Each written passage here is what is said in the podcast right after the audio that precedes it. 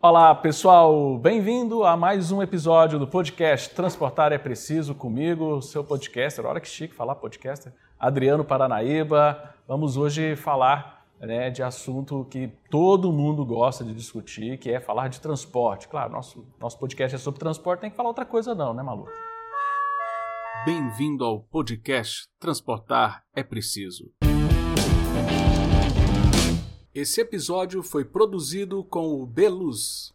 Seguinte, o podcast ele está bem no começo, ainda estamos com poucos episódios, mas está muito evidente, está muito claro que a grande barreira para soluções inovadoras para o transporte no Brasil é a questão da regulação. A regulação sempre vem apontando, a cada episódio a gente vem diagnosticando, independente da área, que você tem problemas regulatórios que atrapalham com que a inovação possa beneficiar o setor de transporte no Brasil.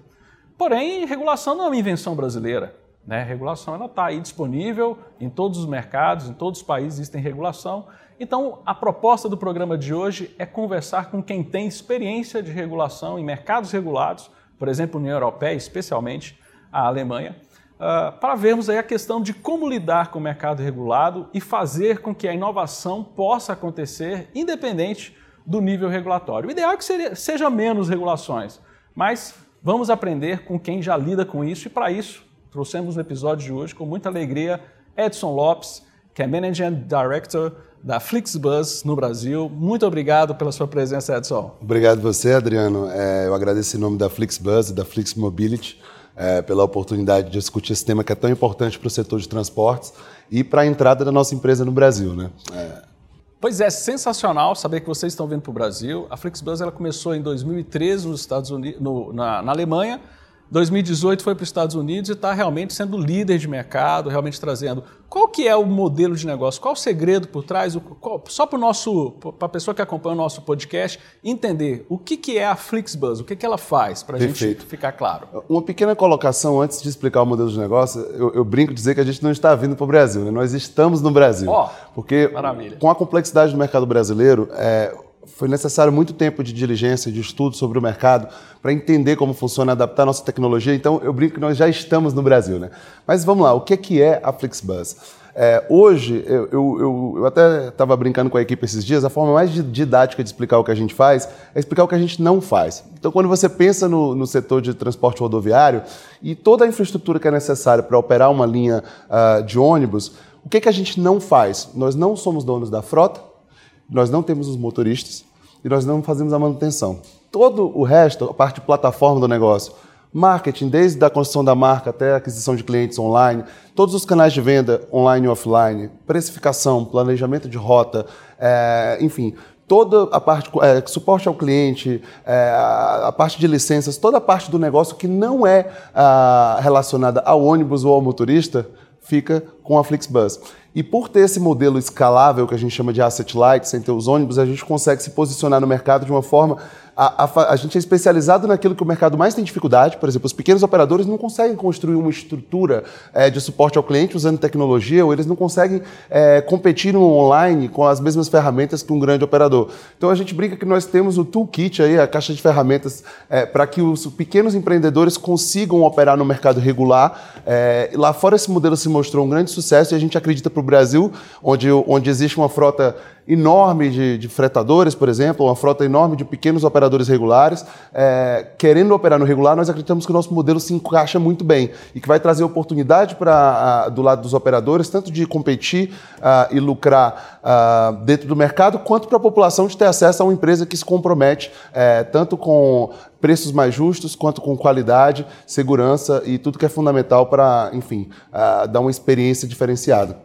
Sim, a Flixbus é, ela vai além também do transporte rodoviário né, na, na Europa. Né? Ela avança bastante em todos os modos de transporte, seria isso mesmo? É, a gente, a gente o, o, o core business da gente é o ônibus, e mais recentemente a gente tem priorizado o trem também.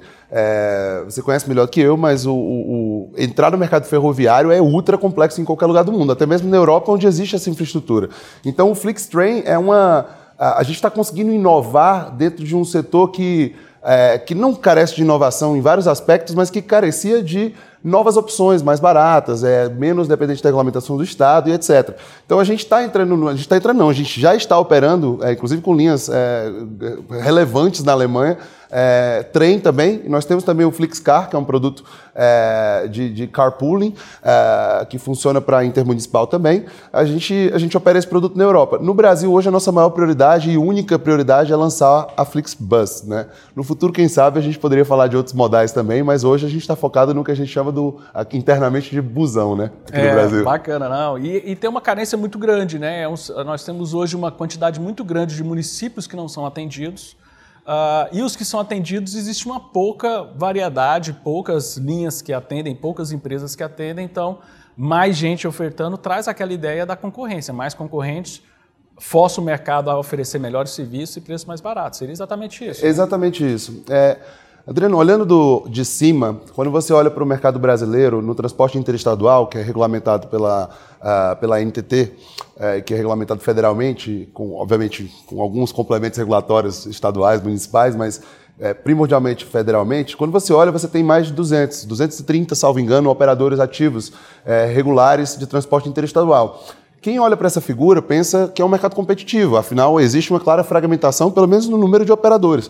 Mas se você não, você não, você não caracteriza é, uma oportunidade de aumento de concorrência, de abertura de mercado, olhando dessa forma, você tem que olhar o nível de cada linha. Então, quando você pega é, algumas das maiores linhas do Brasil, é, ligando grandes cidades aqui, e aí eu não vou mencionar linhas específicas, mas é, fica claro que a gente está falando de ligação entre grandes cidades brasileiras. Você tem um, dois, no máximo três, em raríssimos casos, três grupos econômicos atuando naquelas linhas. É, dito isso, existe uma clara oportunidade de aumentar a competição no setor, é, o que vai trazer não só preços mais, mais, mais acessíveis para a população, como uma clara pressão para criar outras alavancas de diferenciação, notavelmente em qualidade e segurança, mas também ah, em termos de tecnologia, enfim, em termos até de comunicação e da forma com que você trata o cliente. Isso. O Brasil é interessante porque o primeiro, o primeiro, principalmente no mercado de transporte de passageiro rodoviário interestadual, a primeira concorrência que veio para você ter essa leva de ônibus novos nas linhas regulares foi justamente o clandestino, né? Então o pessoal precisou dar uma melhorada o suficiente para competir com o clandestino, né? E hoje, né, você tem a oferta de, de bons ônibus, mas eles são tratados como clandestinos. Então você tem esse, esse grande problema. Eu queria retornar na questão da Alemanha, né? Na Alemanha nós tivemos aí uma melhoria, uma melhora do processo regulatório em 2013 que deu uma, uma abertura suficiente para a Flixbus e os outros, os outros produtos que você falou muito bem da, da do grupo puderam começar a operar. Você está enxergando esse movimento de, mesmo que seja pequeno, nós temos uma, uma sinalização de abertura do mercado brasileiro que começou em 2019.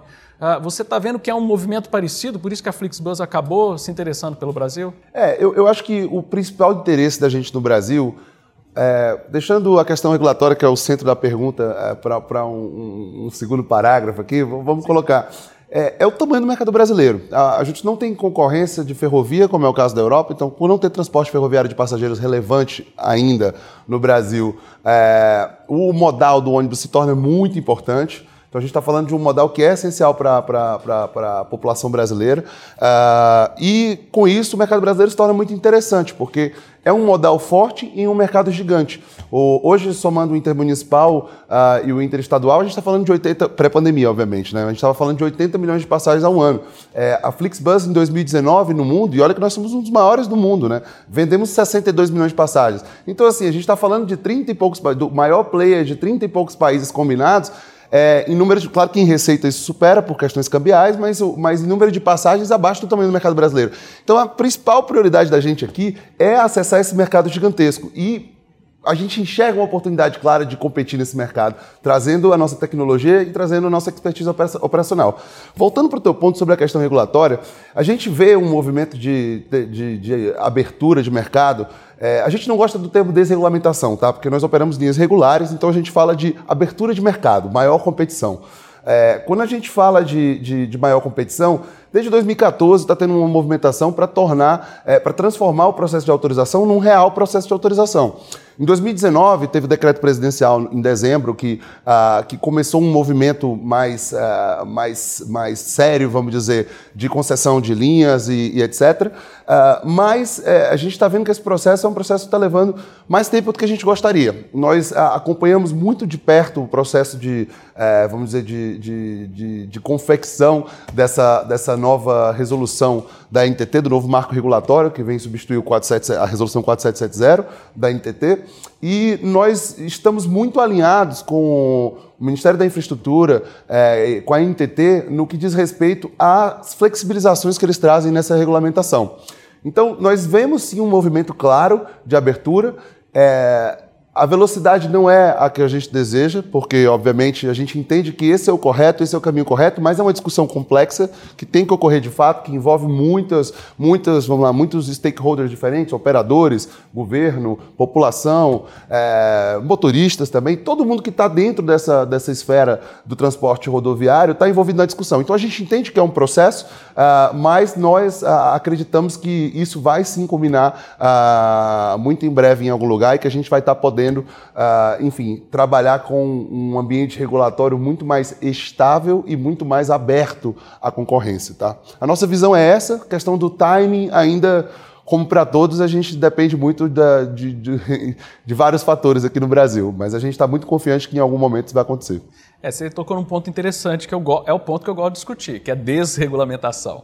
Você falou a palavra eu não gosto, mas é porque no Brasil nós temos uma coisa que é o tal do abuso regulatório. O fardo regulatório é grande. Então, não é um problema da gente ser, querer ser contra a regulamentação, mas os excessos regulatórios que nós temos hoje no Brasil. O que vocês enxergam que precisa realmente mexer na regulação para que, por exemplo, vocês possam a, a, realmente começar a operar no Brasil, trazer concorrência junto com a segurança jurídica, para não. Porque é, é uma coisa importante. Uma empresa como a Flixbus tem o interesse de vir para o Brasil. A gente precisa abrir o mercado, mas não abrir por causa da Flixbus, mas abrir para que venha a Flixbus, venha outras empresas, venha uma série de empresas para fomentar de fato a concorrência.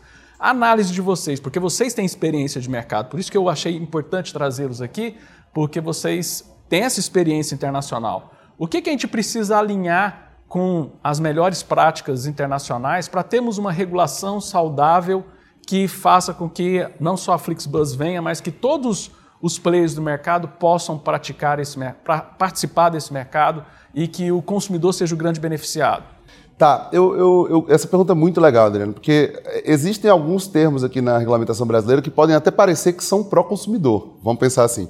Então, pró-consumidor, então pró-mercado, é, que precisam ser mudados e, e, que estão sofrendo resistência por conta de projetos que estão acontecendo, que estão sendo discutidos no Congresso, é, é, enfim, e movimentações também no Judiciário. É, mas se você observar, eu, eu vou mencionar três pontos aqui, tá? Que a gente precisa garantir que sejam implementados.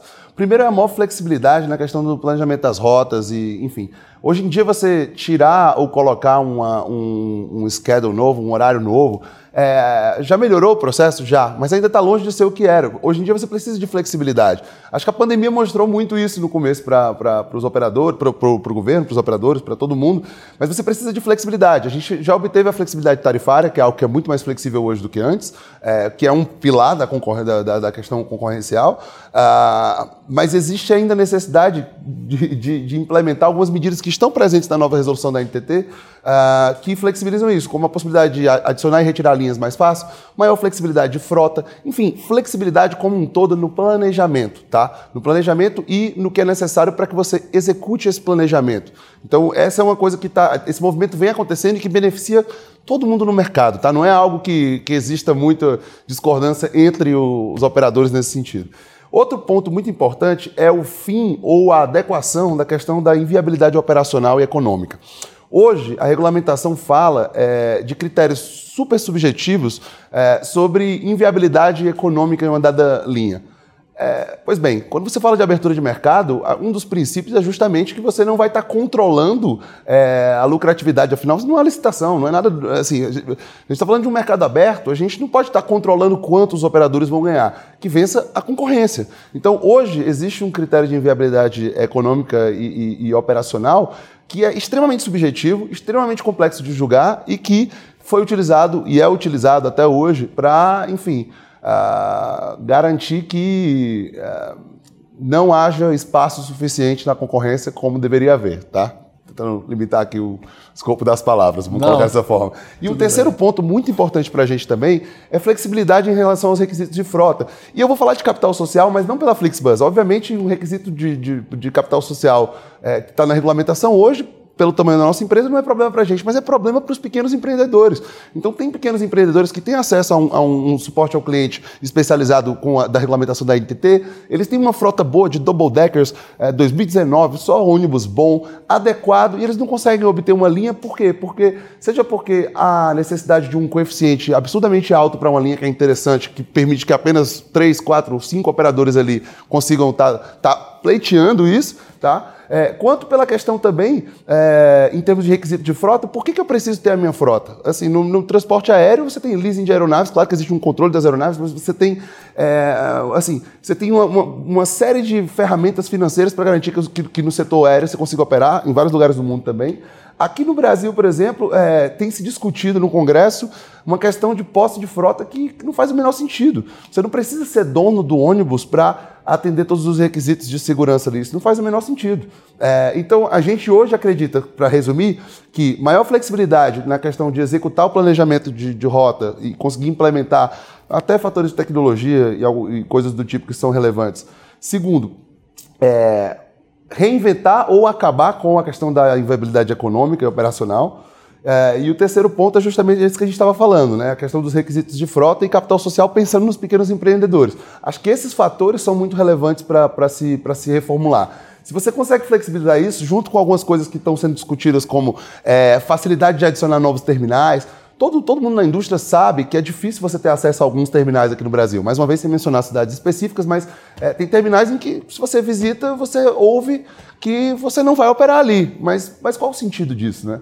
É, então, existem esses bloqueios que a gente acredita que devem ser combatidos pela regulamentação, ah, que hoje não são. Isso é mais ou menos são alguns dos pontos que a gente traz que, que, enfim, permitiriam que a gente faça aqui o que a gente faz lá fora, né? Que é trazer retorno financeiro para os operadores que estão com a gente, trazer preços baixos para a população e tudo isso com um, um framework de segurança e qualidade que está sendo é, constantemente impactado por um espírito de inovação da gente.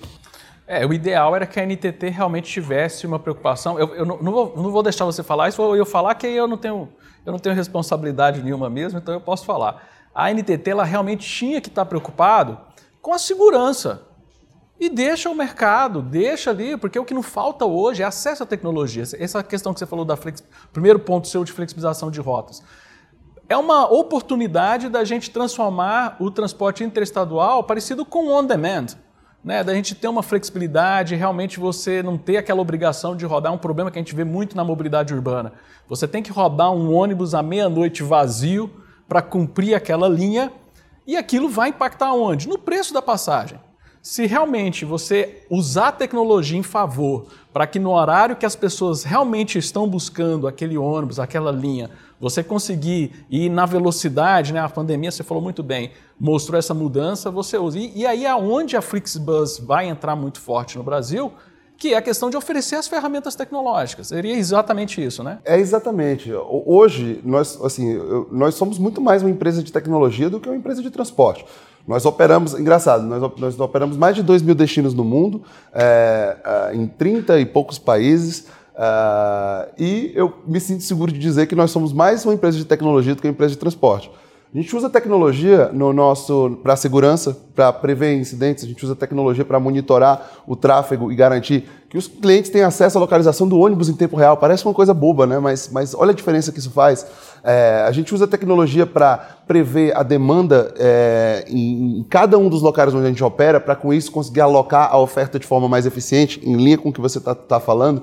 É, a gente usa tecnologia para garantir que os nossos preços são justos e ainda assim é um, algo lucrativo para os operadores. Aliás, falando nisso, uma das perguntas que eu mais ouço é: caramba, como vocês conseguem praticar preços baixos e isso ser lucrativo para os operadores? Até já brincaram, é esquema pirâmide. É, e aí eu, a minha resposta é sempre a mesma. Assim, eu, eu, eu, falo, eu não vou falar porque senão eu vou estar vendendo a Flixbus e é meu trabalho fazer isso. Mas pode conversar com qualquer um dos mais de 400 operadores que a gente tem globalmente ativos na, na, com a Flixbus. É, assim é um modelo lucrativo. Olha o tamanho do espaço que a gente tem no Brasil. É, a questão tarifária aqui, é, é assim, não, vou nem falar da questão tecnológica, de usar tecnologia de ponta para fazer precificação inteligente, utilizando inteligência artificial e outras coisas que a gente faz. Eu não vou nem entrar nesse mérito. Vou entrar só no mérito de baixar a média de preços mesmo. É, olha o que aconteceu com as linhas onde é, houve um aumento concorrencial aqui no Brasil por conta de, uh, dos movimentos que vem acontecendo recentemente. Tá? É, continua sendo lucrativo, agora por causa da pandemia talvez um pouco menos, mas continuava sendo lucrativo e os preços muito abaixo. Por que, que os preços eram tão altos? Por que, que em 2019, no câmbio da época, o preço pago por quilômetro em algumas linhas aqui no Brasil, pelo passageiro, era mais alto do que no país desenvolvido como a Alemanha? Por quê? Por que, que isso acontecia? É, não é só a questão tecnológica, Adriano, é a questão também de falta de concorrência. Então, a gente acredita muito que com a nossa tecnologia e com a expertise operacional que a gente tem lá fora, a gente vai conseguir atuar num ambiente competitivo aqui, tornando o que antes era inviável, que é a lucratividade para pequenos empreendedores, donos de pequenas frotas, é, tornando isso viável e, ao mesmo tempo, garantindo o que todo mundo quer, que é mais acesso, melhores preços e uma manutenção dos critérios, como você falou, de segurança. Obviamente, a gente gosta muito, gostaria muito de contar com o apoio dos órgãos reguladores na discussão é, sobre segurança e sobre, enfim, os demais temas é, relacionados à, nossa entrada no mercado, mas o que você falou a gente concorda. Segurança é um dos temas que deveria ser priorizado é, centralmente pelo, pelos órgãos reguladores. Mais uma vez, como você falou, você pode falar mais do que eu sobre o tema, mas eu acredito que esse é sim um dos pilares que, que tem que ser discutido lá dentro. Que ótimo, legal. E assim, caminhando já, infelizmente, por um pouco aí para o final da nossa entrevista, do nosso bate-papo aqui, que eu estou achando sensacional ouvir alguém de mercado. Uh, quais são aí os próximos passos da Flixbus? Não sei até onde você pode abrir aí o, o, a, a, a, o que a, Flixbus está pensando para o Brasil. Quais são os próximos passos? Como é que vocês estão desenhando? Quando é que a gente vai ter isso no Brasil? Como é que tá, está? Legal. É, a nossa ideia, a nossa meta é lançar em 2021, mas depende de vários. Lançar linhas regulares depende de vários fatores. Tem sempre um último documento, tem sempre uma última etapa. Uh, a nossa ideia é operar uh, no Brasil o quanto antes, eu diria que eh, talvez esse ano, com linhas regulares, tá? Uh, nós vamos estar tá, ligando grandes centros no Brasil, a nossa ideia é essa, mas nós vamos também estar estudando a possibilidade de expandir a nossa rota. Na verdade, estudar, estudar a possibilidade não, nós vamos expandir a nossa rota para atender locais, pelo menos atender melhor locais que hoje não são tão bem atendidos, tá? Então a gente vai estar expandindo. Nosso plano agora é a gente está terminando de adaptar a nossa tecnologia para o Brasil, até por questões tributárias e mil outras coisas que são complexas aqui. Está é, tá quase tudo pronto. A, nossa ideia agora é realmente passar pelo processo de, de, de, ah, de obtenção das licenças, o que pode ser feito de uma forma, que é, que é aplicando para as licenças, ou pode ser feito por outros mecanismos também. A gente está estudando tudo, mas nós vamos operar de forma regular aqui no Brasil é, o quanto antes. Se possível esse ano, se não, o quanto antes no começo de 2022. Pô, sensacional, vai ser muito bom a gente ter isso daí no Brasil para a gente poder melhorar realmente a oferta de transporte interestadual para passageiros que Infelizmente, nós não temos muitas opções. Né? Infelizmente, o transporte aéreo não está disponível na grande maioria das cidades brasileiras e só, só temos aí realmente o transporte rodoviário. É, Edson, muito obrigado. Alguma palavra final que você queira mandar, uma mensagem final para os nossos ouvintes? Não, acho que, primeiro, primeiramente, agradecer mais uma vez, Adriano, pela oportunidade. É sempre bom estar conversando com alguém que, que tem a experiência que você tem. É, formato super legal da nossa conversa, então é um, é um prazer a gente estar aqui. Sobre uma mensagem final, é, basicamente Uh, mais cedo ou mais tarde a gente vai estar operando junto aqui no Brasil e pode ter certeza que isso vai ser muito benéfico para a população. O intuito da Flixbus é sempre estar vindo para agregar e não para é, ser predatório do ponto de vista de concorrência ou qualquer coisa do tipo. A gente vem realmente para modernizar a indústria no que ela precisa ser modernizada. Sensacional. Gente, ó, episódio de hoje foi incrível, bate-papo sensacional. Realmente, Edson, foi muito bom o nosso bate-papo, foi muito legal o nosso episódio de hoje, pessoal. E se, não se esqueçam, transportar é preciso e o embarque é imediato. Até a próxima, pessoal. Forte abraço.